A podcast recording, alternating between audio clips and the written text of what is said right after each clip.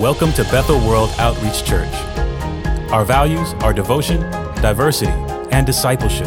Devotion through honoring God by trusting His Word, praying, and worshiping together. Diversity by embracing God's heart for every nation. And discipleship by helping others follow Jesus. So join us as we're reaching a city to touch the world. But I, I just want to honor, where did uh, Pastor Donnell, he might have left, but you're the man. I just wanted everybody to know how great a man you are. And uh, thank you for what you've done for so many missionaries around the world.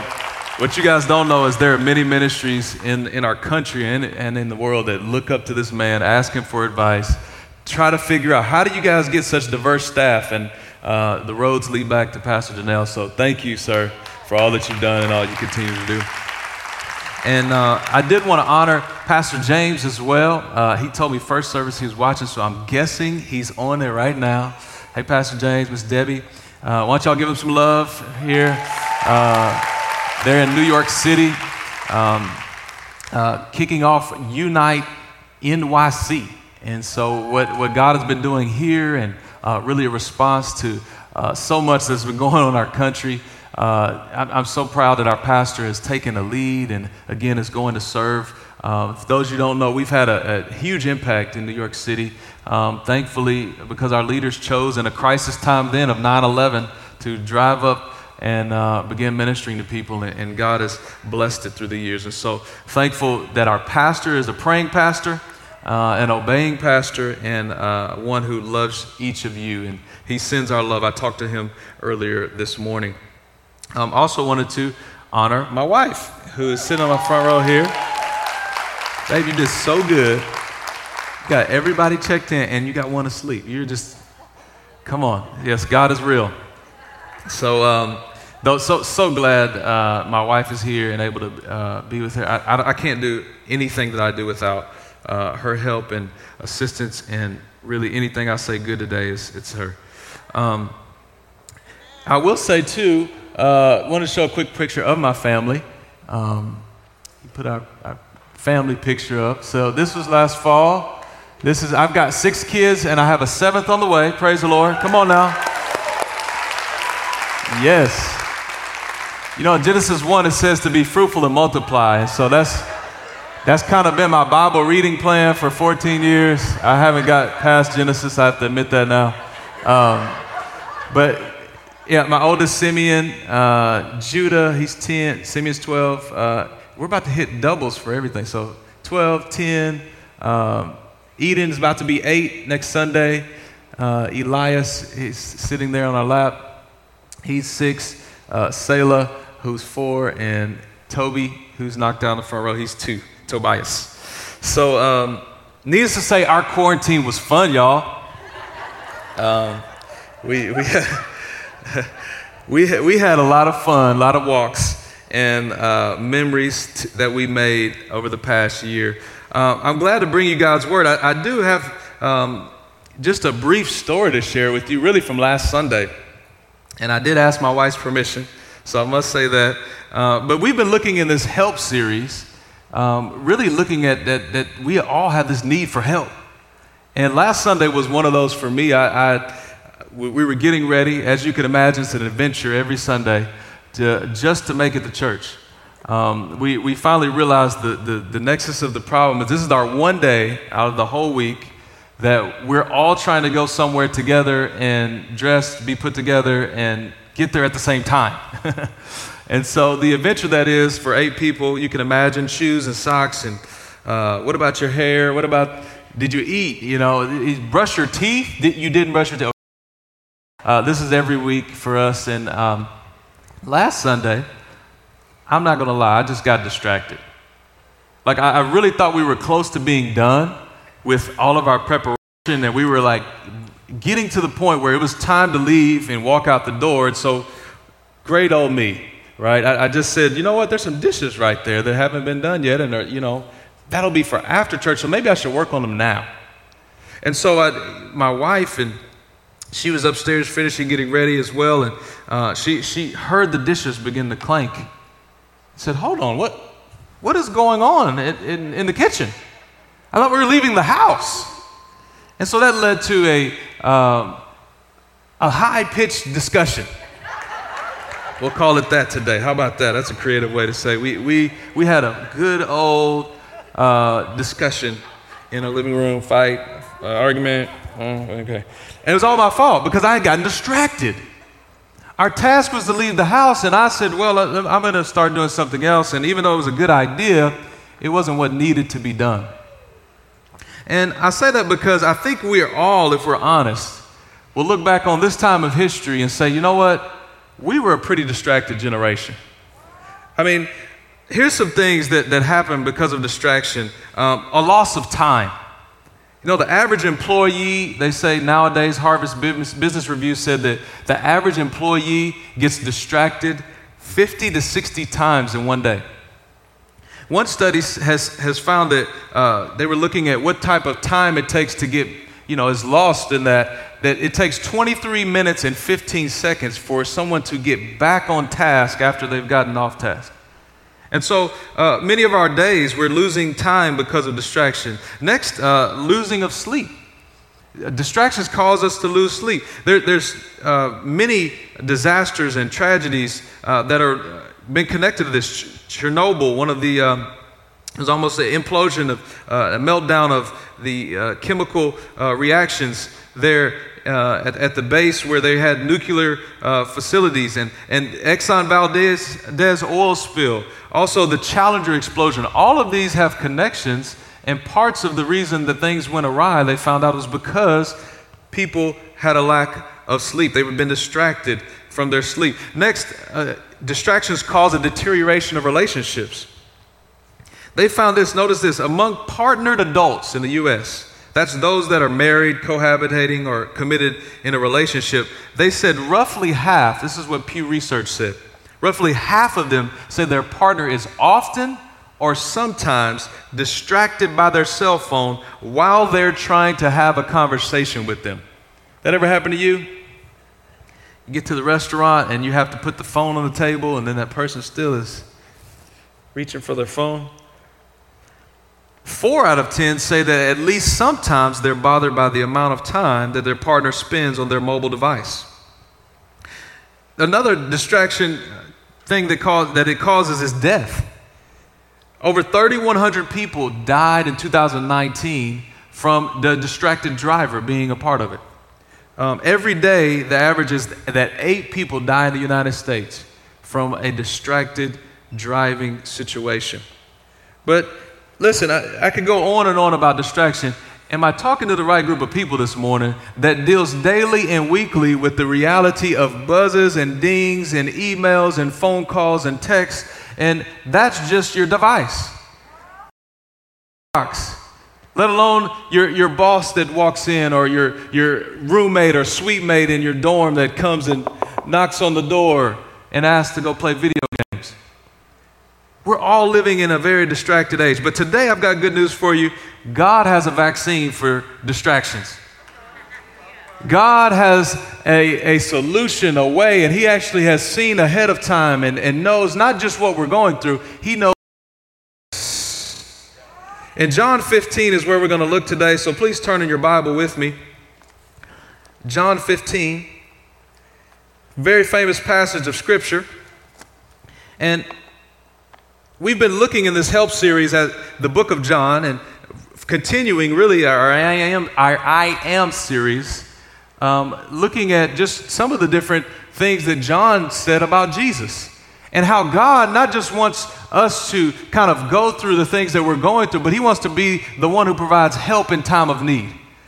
That if we'll cry out to Him, if we'll call out to Him, He's actually able to do far more exceedingly abundantly above anything we ask or imagine because of the power that's working within us. You see, this, this God has a solution. And, and just to set up our, our, our text today, John 15 is in the middle of what's called uh, uh, Jesus' discourse, the upper room discourse. He's, he's talking to his disciples before he's going to the cross. This is the last night. They would have stayed up all night celebrating this Passover, and he's, he's giving them last instructions. And this is, John goes into a lengthy uh, uh paragraphs and whole chapters where the, this conversation is going back and forth with the disciples. And 15 is, is right kind of in the middle of his conversation with the disciples. And this, I believe, is the vaccine he wants to give us today. Verse 1, it says this from reading from the NIV.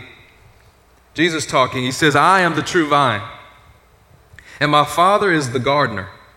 He cuts off every branch in me that bears no fruit, while every branch that does bear fruit, he prunes, so that it'll be even more fruitful. You're already clean because of the word I've spoken to you. Remain in me, as I also remain in you. No branch bears fruit by itself, but it must remain in the vine. Neither can you bear fruit unless you remain in me. I am the vine, you are the branches. If you remain in me and I in you, you will bear much fruit. Apart from me, you can do nothing. If you do not remain in me, you're like a branch that is thrown away and withers. Such branches are picked up and thrown into the fire and burned. And if you remain in me, and my words remain in you, ask whatever you wish, and it'll be done for you. This is to my Father's glory that you bear much fruit, showing yourselves to be my disciples.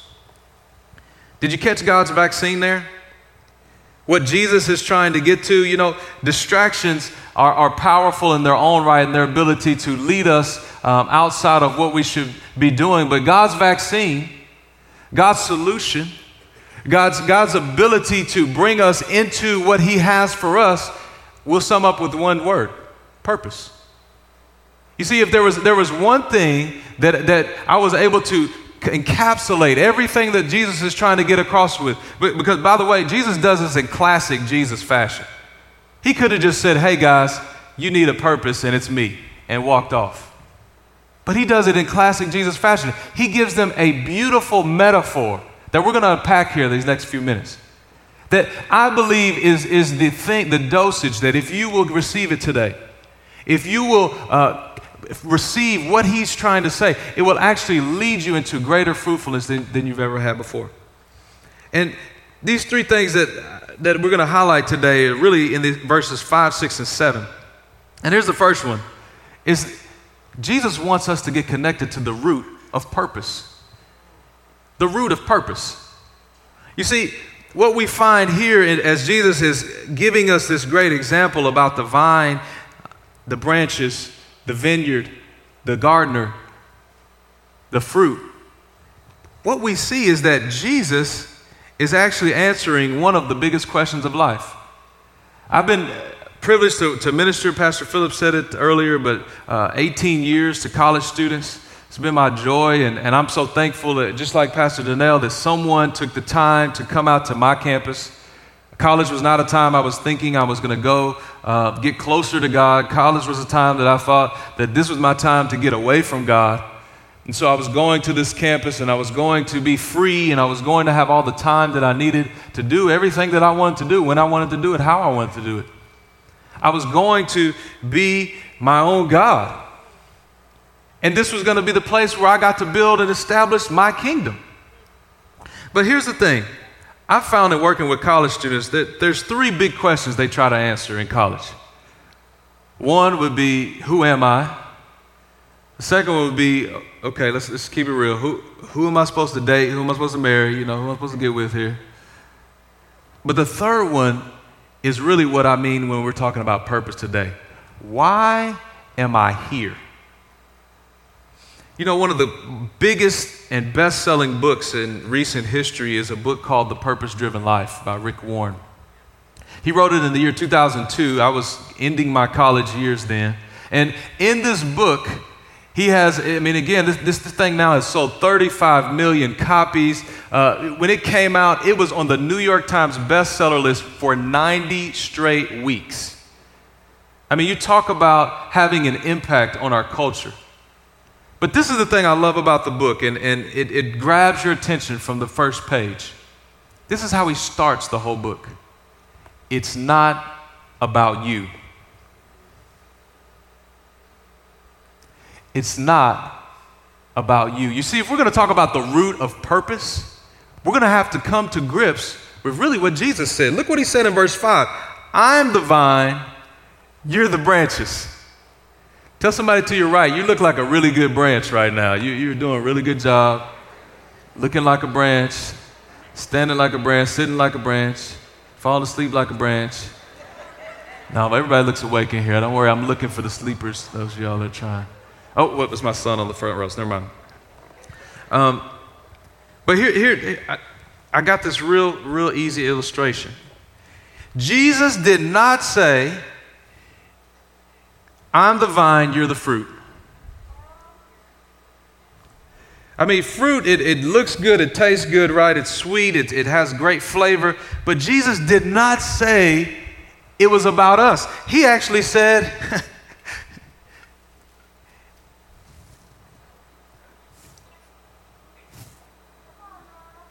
Let me help you out. Nobody goes to a vineyard and goes, Man, look at these branches. this is what I came to see. Honey, will you look at the color? Will you, will, you, will you take a good look at just how those leaves are just really coming out of those stems and, and those branches? It, it's all about, no, no, no, no, no, no. Jesus is making it real clear that our purpose is not about us. Now, I, I, know that sounds kind of maybe self deprecating or kind of a dock on our conscience but, uh, and our pride, but it's just the reality. What, what God is trying to get across here is that our purpose is too small if it's just us. Our purpose is too small. I'll say it even differently. Our purpose is too small if it's another person because they're just a branch too. Our purpose is too small if we try to attach it to anything outside of Him because He said, What? I'm the true vine. I'm the only source of life. I'm reminded of really the saints of old that have wrestled with this question of what are we here for? And uh, it, it, encourages my soul. I, I, was reading and studying this, uh, the different saints and some of their answers. Um, but I, I, love how short and concise the Westminster Catechism has it.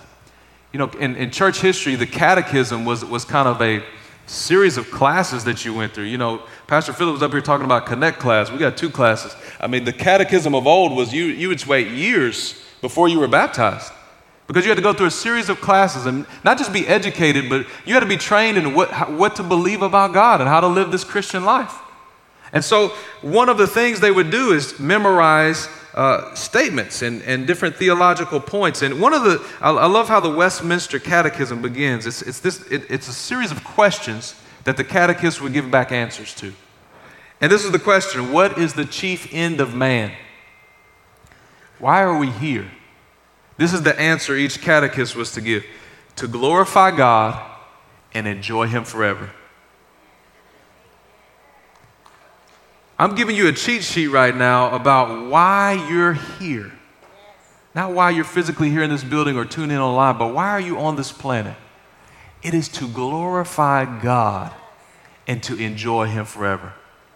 Now, some of us in here have a and do a better job at glorifying God. I mean, you, you're the ones with the, with the, with the t-shirts that say, you know, you know, Jesus is my homeboy.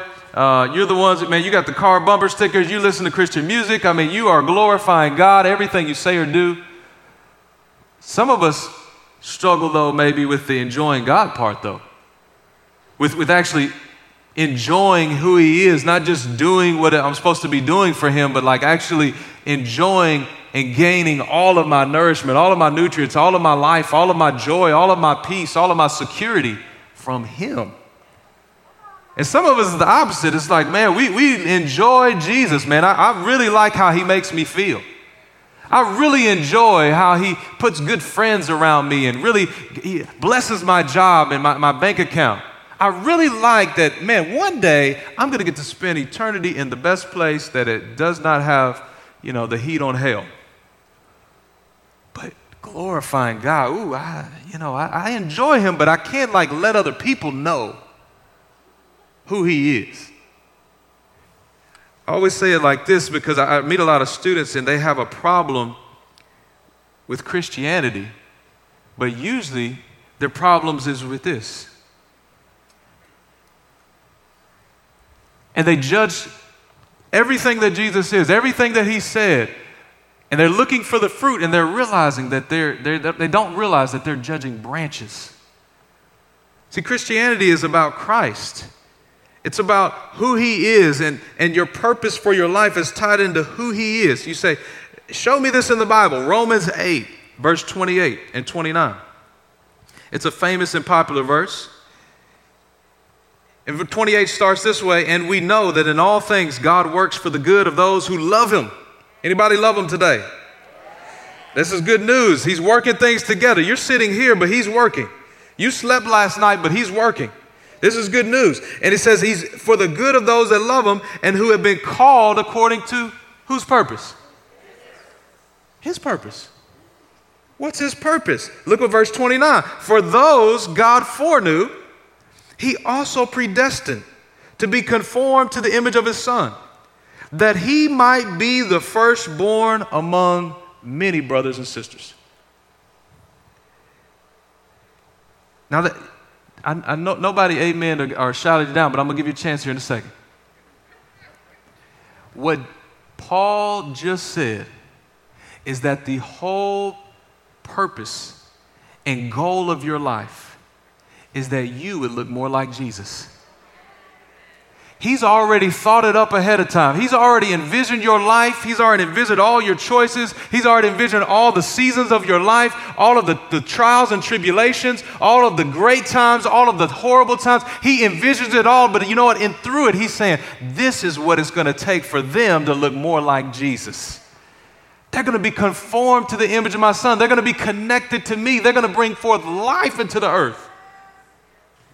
Did you notice that in our verse, he said, I'm the vine, you're the branches. That if you remain in me and you in you, you'll bear much fruit. I, I, I, the first time I read the next part, I did not believe it. I'm going to read it again. Apart from me, you can do nothing. I said that for years. I said, Jesus, that is, that is not true. I see people doing things all the time, and they're not doing it with you.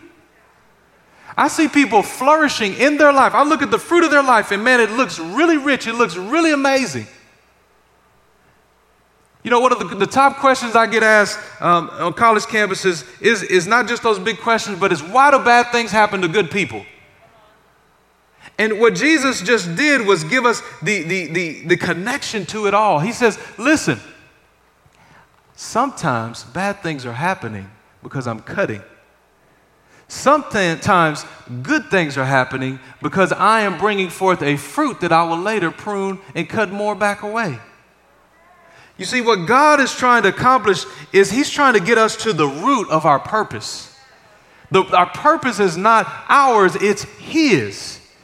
It is something that He has a design for, He has a uh, awareness of, He has foresight for.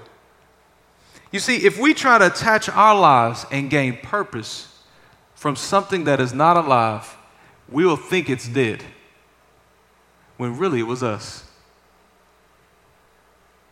Notice what he says in verse 6 If you do not remain in me, these are some of the biggest ifs in the Bible, by the way. If you do not remain in me, you are like a branch that is thrown away and withers. Such branches are picked up and thrown into the fire and burned. These, nobody wants this by itself does nothing. This has no inherent value. I can't even sell this to somebody on the street. This is only good for one thing the trash heap, but connected to the vine, connected to purpose, connected to a destiny, connected to a vine dresser that knows how to work it, that knows how to make it bear more fruit. That can become this.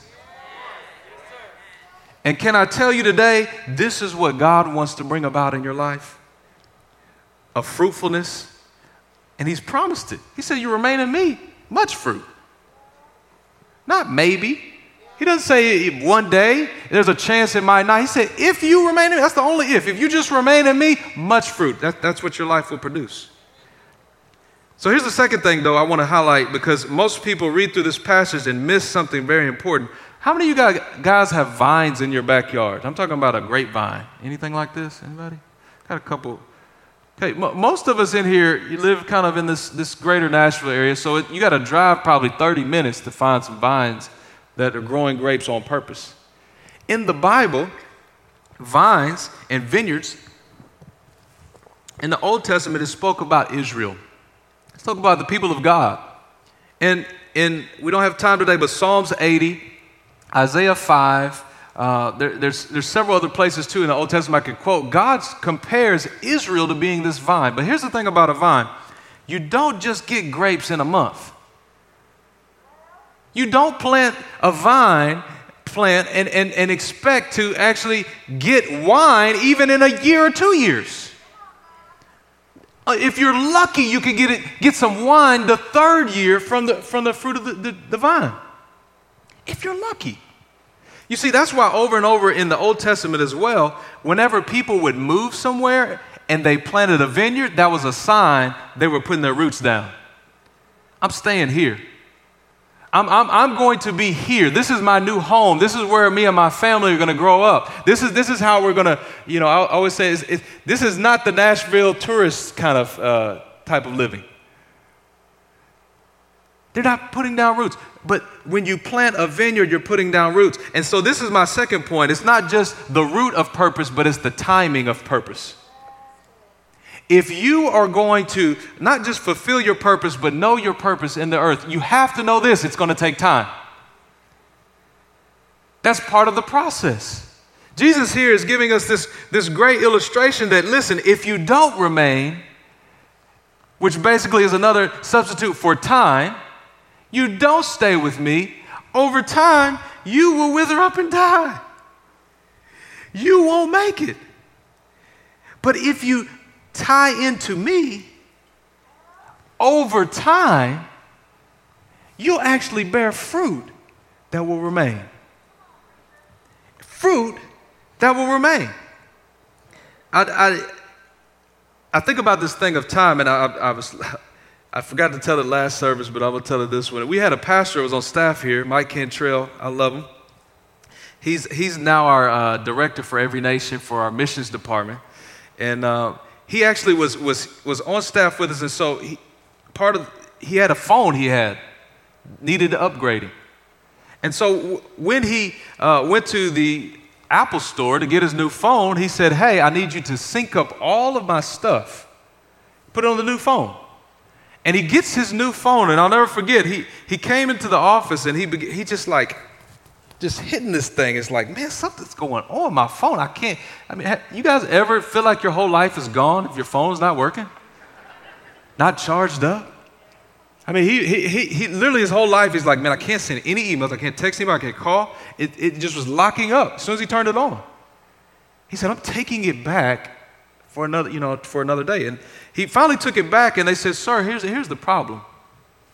You tried to upgrade your phone so fast, but you didn't pay attention to the type of phone you were getting. And you actually got a newer phone, but with less memory. You tried to upgrade your phone without upgrading the amount of space that it, that it could be capable of, of handling. And, and I started thinking about that when I, when I was thinking about this message because for me, the timing of purpose is about realizing that time is actually on your side. God is an eternal God, and He has created us to be eternal with Him. If you are connected to God, you are connected to eternity. If you are connected to the one who gives life, you can have eternal life. And if you are connected to the one who gives purpose, you can have a purpose that is eternal. You, let me say it a different way. I work with college students, so I have to always break things down and make it simple. Young people think time is just some commodity that I just throw around. It's not important, it's actually against me, or I can manipulate it. But what I found with a vine and growing uh, grapes is that it is, it is a thing to be valued. Time is actually on your side. I'll say it differently the vine and the grapes and the branches must go through every season. The seasons have a purpose. The good news this, this morning is no matter what season of life you came in here with, let me tell you that there is a vine dresser, there is a gardener. He is working on your life, and he is making sure that you produce the fruit you're supposed to produce throughout every season. Here's the thing though grapes don't produce fruit every season. Some seasons, they're dormant. Some seasons, it looks like nothing's happening. Some seasons, I'm sure the branches feel like, you know what? It's time for me to get out of here. But there's no branch that can bear any fruit coming to the vine once a week for an hour. There's no branch that can bear any fruit coming for five minutes in the morning and then going about his day. There is no branch that can bear fruit coming to the vine for two weeks or, or taking two weeks off for vacation. There is no vine that has a branch that will produce fruit like this. Time is on our side. Ecclesiastes 3 says this that there's a time and a season for everything under the sun. Every activity is under the heaven. It says there's a time to plant, a time to be born, a time to die, a time to plant, a time to uproot. Verse 11 says this that God makes everything beautiful in His time. You see, when time is placed in God's hands, He actually does something beautiful with it. I don't know what you came in here ugly with in your life. But I'm here to tell you that the good news of the gospel of Jesus Christ is that if you will place your time in Jesus' hands, when you get distracted, when you, when you the loss of time and the, the, the distraction that has brought you off course and off, off the vine, if you will come back to Him, this is why it's almost always noted from every sermon I've heard this passage that Jesus said, remain in Him. I've got, you guys heard six little ones, and one of the things I do, my number one job, is to be the chief repeater in the house. Put your shoes up. Put your clothes up. Brush your teeth. But the more I say it, the more I'm, I'm, I'm, I'm being clear that I know you're not doing this. See, Jesus knows we're not remaining in Him. That's why He had to repeat it so many times. He actually repeats it 11 times in this passage.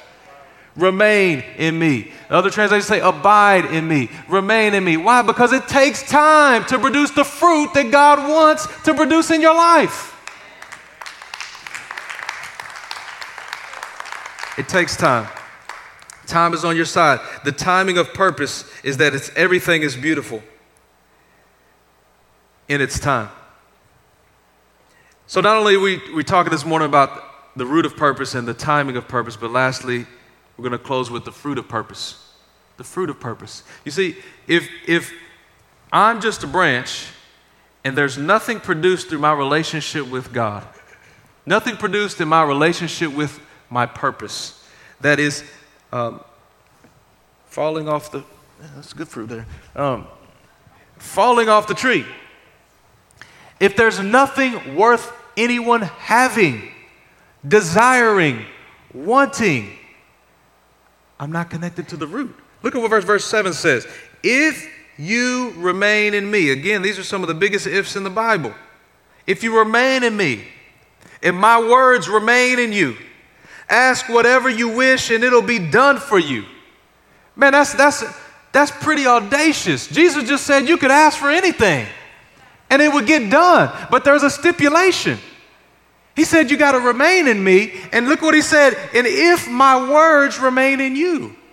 You got to stay connected to Jesus long enough for his words to actually stay inside of you.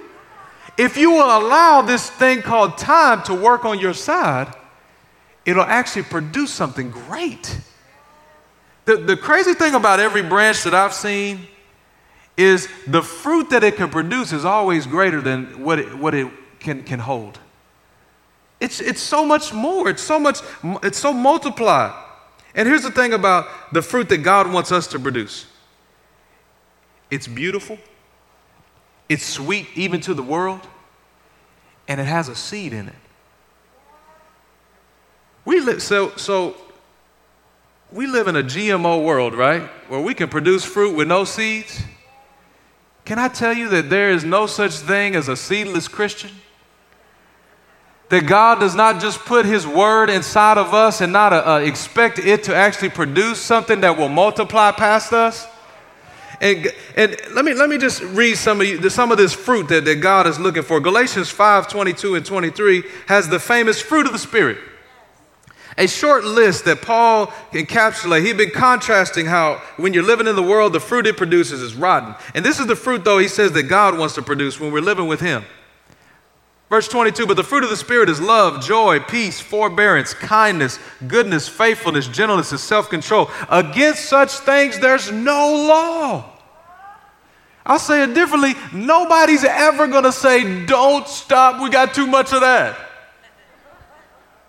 I mean, think about it for a second. Let's just go back through these.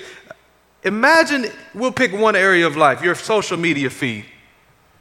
Imagine if your social media feed was filled with love, joy, peace, forbearance, kindness, goodness, gentleness, and self control.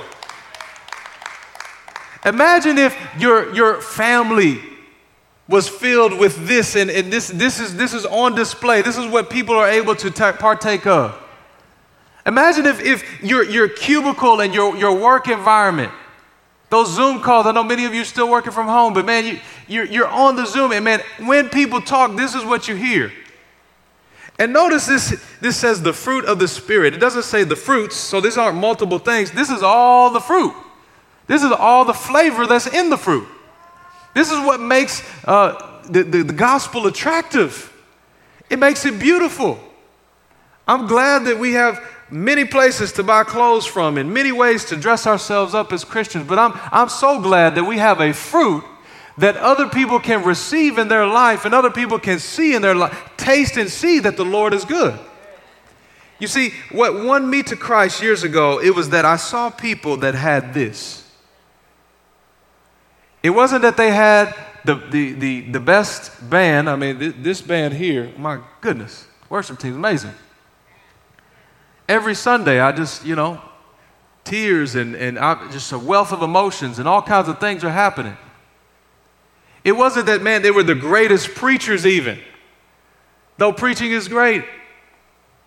What won me to Christ was that I saw people that had love in their heart. I'll end kind of with a couple illustrations. My, um, the, the man that won me to the Lord um, was a traveling country music singer. And he uh, gave up a little bit of his travels on the road to be a part of this new church plant in Murfreesboro. Pastor Philip mentioned it earlier. Um, we uh, planted, actually, Bethel, Brentwood here uh, sent about four or five people to go to Murfreesboro and plant a new church. And the pastor was, was uh, had done chaplaincy work before, and so he said, Well, I'm going to go reach out to the high school next to me and the college next to me. And that's how the, the church really started. We met in a ballroom at MTSU. It was a ballet room, literally mirrors everywhere. So it looked like there were a million people, and they were all moving in unity. Um, I remember going to this church, though, and, and the first church service I go to, this guy, Ron, this country musician, would come up to me and shake my hand and said, Hey, good to meet you. My name's, oh, my name's Delvin. Okay, great. He said, Listen, I'm going to be on campus this week. I'm going to be doing a Bible study. And, and you should come. Some of your teammates will be there. And you know what? On the inside, my heart leapt because as, as, I was in a critical point of my life. I, you know, if, if, if to use the metaphors Jesus is using here, my life was withering away. I, I, I, I had everything that I thought I was supposed to have, but it was not satisfying. Was, there was no nourishment, no, no sense of joy, no sense of peace, no sense of, of love towards God or other people in my heart. And so I'll never forget him reaching out to me, and that spawned a, a, a up close example of me getting to see the fruit of his life. What I realized, he loved his wife. Oh man, that man loved his wife. That, to this day, Pastor Ron will open up the door for his wife Nancy every single time, every restaurant, every place they go. I saw this man love his wife like Christ loved the church. I saw this man open up his home and just begin to have people over for meals and parties and get togethers and Bible studies and prayer moments. And, and really, you know, there was nothing fancy. He was, he was not this fancy guy with, with, with slick talk. All I kept hearing was love, love, love. Everything he did, everything he said, it was the love of God. You know, there's something about love that this world desperately needs. And, and if there's one thing that I wish and I hope and I pray that our church is known for is that we love the world. Not that we became the world, not that we, we, we uh, decided to, to, to be something we're not, but that everywhere we go, the love of Jesus went with us. The fruit of the Spirit. You know, one theologian, that's what he said, is that you can just sum up the fruit of the Spirit with that one word love. That when someone encounters the love of God inside a person, they sense the love of God. They sense the love of God, the peace of God, the, the, the overwhelming presence of God. You see, what Jesus has promised us today is that every other vine is fake. He is the only true vine. He's the only one who will sustain your life. He's the only one who can take your life, you say, man, my life, you don't know what I've been through. You don't know who I've, who I've hurt. You don't know the things that I've said. You don't know the places I've been. I'm telling you, we just read it. God works everything together for good for those that love Him and are called according to His purpose. And here's the thing it'd be one thing if He just said, I'm the true vine and y'all get your act together. But this is what Jesus did. Jesus didn't just say, I am the true vine, He became truly a vine for us. You see, if, if there, out of all the kind of trees in the Bible, there's a lot of like oak trees and almond trees. I mean, these things just grow up, take no problems. But out of all the trees, if there's one that takes a lot of attention, it's a grapevine. And so Jesus, he humbled himself. He came in the form of a man, he, and he, he, he, he buried himself into this earth. For, for 33 years, he decided to not just obey his father, but to, to display who he was to all of those around him. And in those 33 years, he knew what was coming. See, you think pruning and the cutting of God is bad. Imagine being completely cut off from your heavenly father. He'd known him from all eternity. And, and Jesus knew he was going to be the vine who was chopped down. He knew that, that, that if in order for us to have the real eternal life, that it would take him sacrificing his only life that he had on this planet. And he gave it up freely. You know, vines, they need to actually be propped up off the ground. He was propped up on the cross. And he was put there for you and I. And on the cross, he, he, he said it was finished. And, and the next three days later, when, when they came to the tomb, it says that uh, Peter and John, they ran to the tomb and they didn't see any clothes and they just ran away puzzled. But it said that Mary came on Sunday morning. And when she came, she got there. And I don't know if you have noticed this before, but the Bible says there was a tomb that Jesus was buried in. But do you know what was next to the tomb? It was a garden.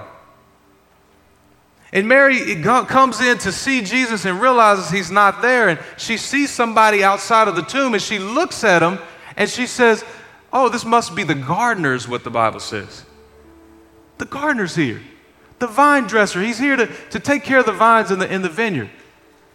She didn't know that she was the vineyard that he was coming to take care of, by the way, because it was Jesus. And, and she, she starts to, to, to wail and to cry, and, and, and Jesus says, Mary. She says, You don't know what happened. Where did they put my Lord? And she says it again, Mary. She goes, Oh my gosh, it is you. You come for me. In my darkest moment, in, in my moment of despair and anxiety, you came for me. You came to make sure that I bear this fruit. You came to make sure that I was tied to my purpose. You came to make sure that I, I was fruitful in what I did and how I lived my life. And Mary got to go be the first evangelist, a woman. You say, Why am I sharing this with you? Go ahead and stand to your feet. We're going to pray here to close. Because God wants to connect you this morning to your purpose. And here's the, the illustration I, I want to give. it would be like someone coming in here and saying, you know what? We need to fill up 1,000 bags of sand quickly. Let's just let, let's start filling up bags of sand. And probably by the fifth bag, somebody's gonna say, What in the world are we doing this for? Why are we doing this here again? And yet, if someone ran in behind them and said, You know what, we, are filling up these bags, guys, because there's rushing water downtown Nashville, the, the dam is broken. We, we need to fill up these bags to create a levee. You see, suddenly that act of filling a bag doesn't seem so trivial. It doesn't seem so pointless. Why? Because now it has purpose. Some of you in here, this, this is, has been your Christian walk. You've been doing things, but just doing them because somebody told you to do them. You've been doing things just because you know it's the right thing to do, the right thing to say, the right place to go. But, but I'm telling you today, God wants to now attach you to that root of purpose.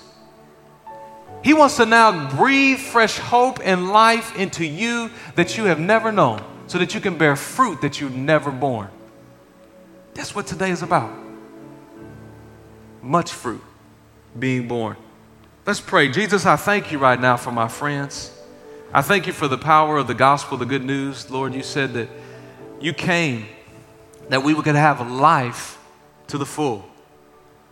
Lord, the enemy has been trying to sift and to destroy and distract each of my friends from their purpose.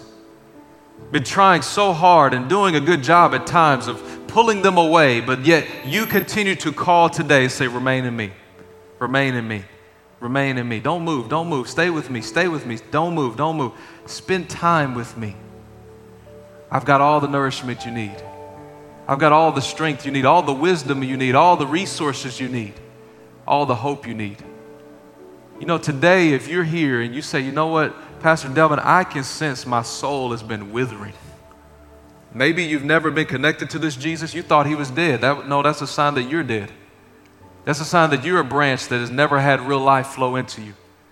The Bible says that we're born dead as sinners. Our sin actually deadens our heart. We, we're not alive. But what God does is He resurrects and brings forth life and grafts us into this, this great vine. And if you're here today, though, whether you're, you've been a dead branch or you're a branch that feels like you're withering, I want you to just put both hands in the air. Really, is a sign of just like a, a branch on a vine would, as reaching out to the sun, just saying, Please give me more. Give me more. I need more nutrients, more, more life. Lord, I thank you right now for my friends that have sensed a withering in their soul. Even today, Lord, the words that we've spoken, Lord, I'm praying they would go deep into their hearts. Lord, and they would never be the same, not because of this, uh, who, who is speaking to them, Lord, but because you're speaking to them. Lord, you're setting them apart for your purpose. You know, right now, if you have your hands raised, this is the thing. You need to say, Lord, forgive me. My sin, my rebellion, my distraction, my disobedience, my, my, my ignoring your call has gotten away. Lord, don't let me get into the way. Lord, will you forgive them all of my sins? Will you remove my sins from me as far as east is from the west? Will you separate everything that I've been trying so hard to hold on to? And will you connect me to the source of life today? Christ Jesus. Will you fill me with your Holy Spirit? Will you give me new, new fruit to bear in my life? Lord, that will bring glory to the Father. Lord, we thank you today for my friends. I thank you for the new life that's rushing into their soul. Lord, everyone online, Lord, I thank you that you're meeting them right where they are. And Lord, we thank you today that you who began the good work, you're going to finish it. You who started this, this, this work in our hearts, you're going to bring it to completion in the day of Christ Jesus our Lord. And we pray this all in Jesus' mighty name. Let everybody say it with me. Amen. Amen.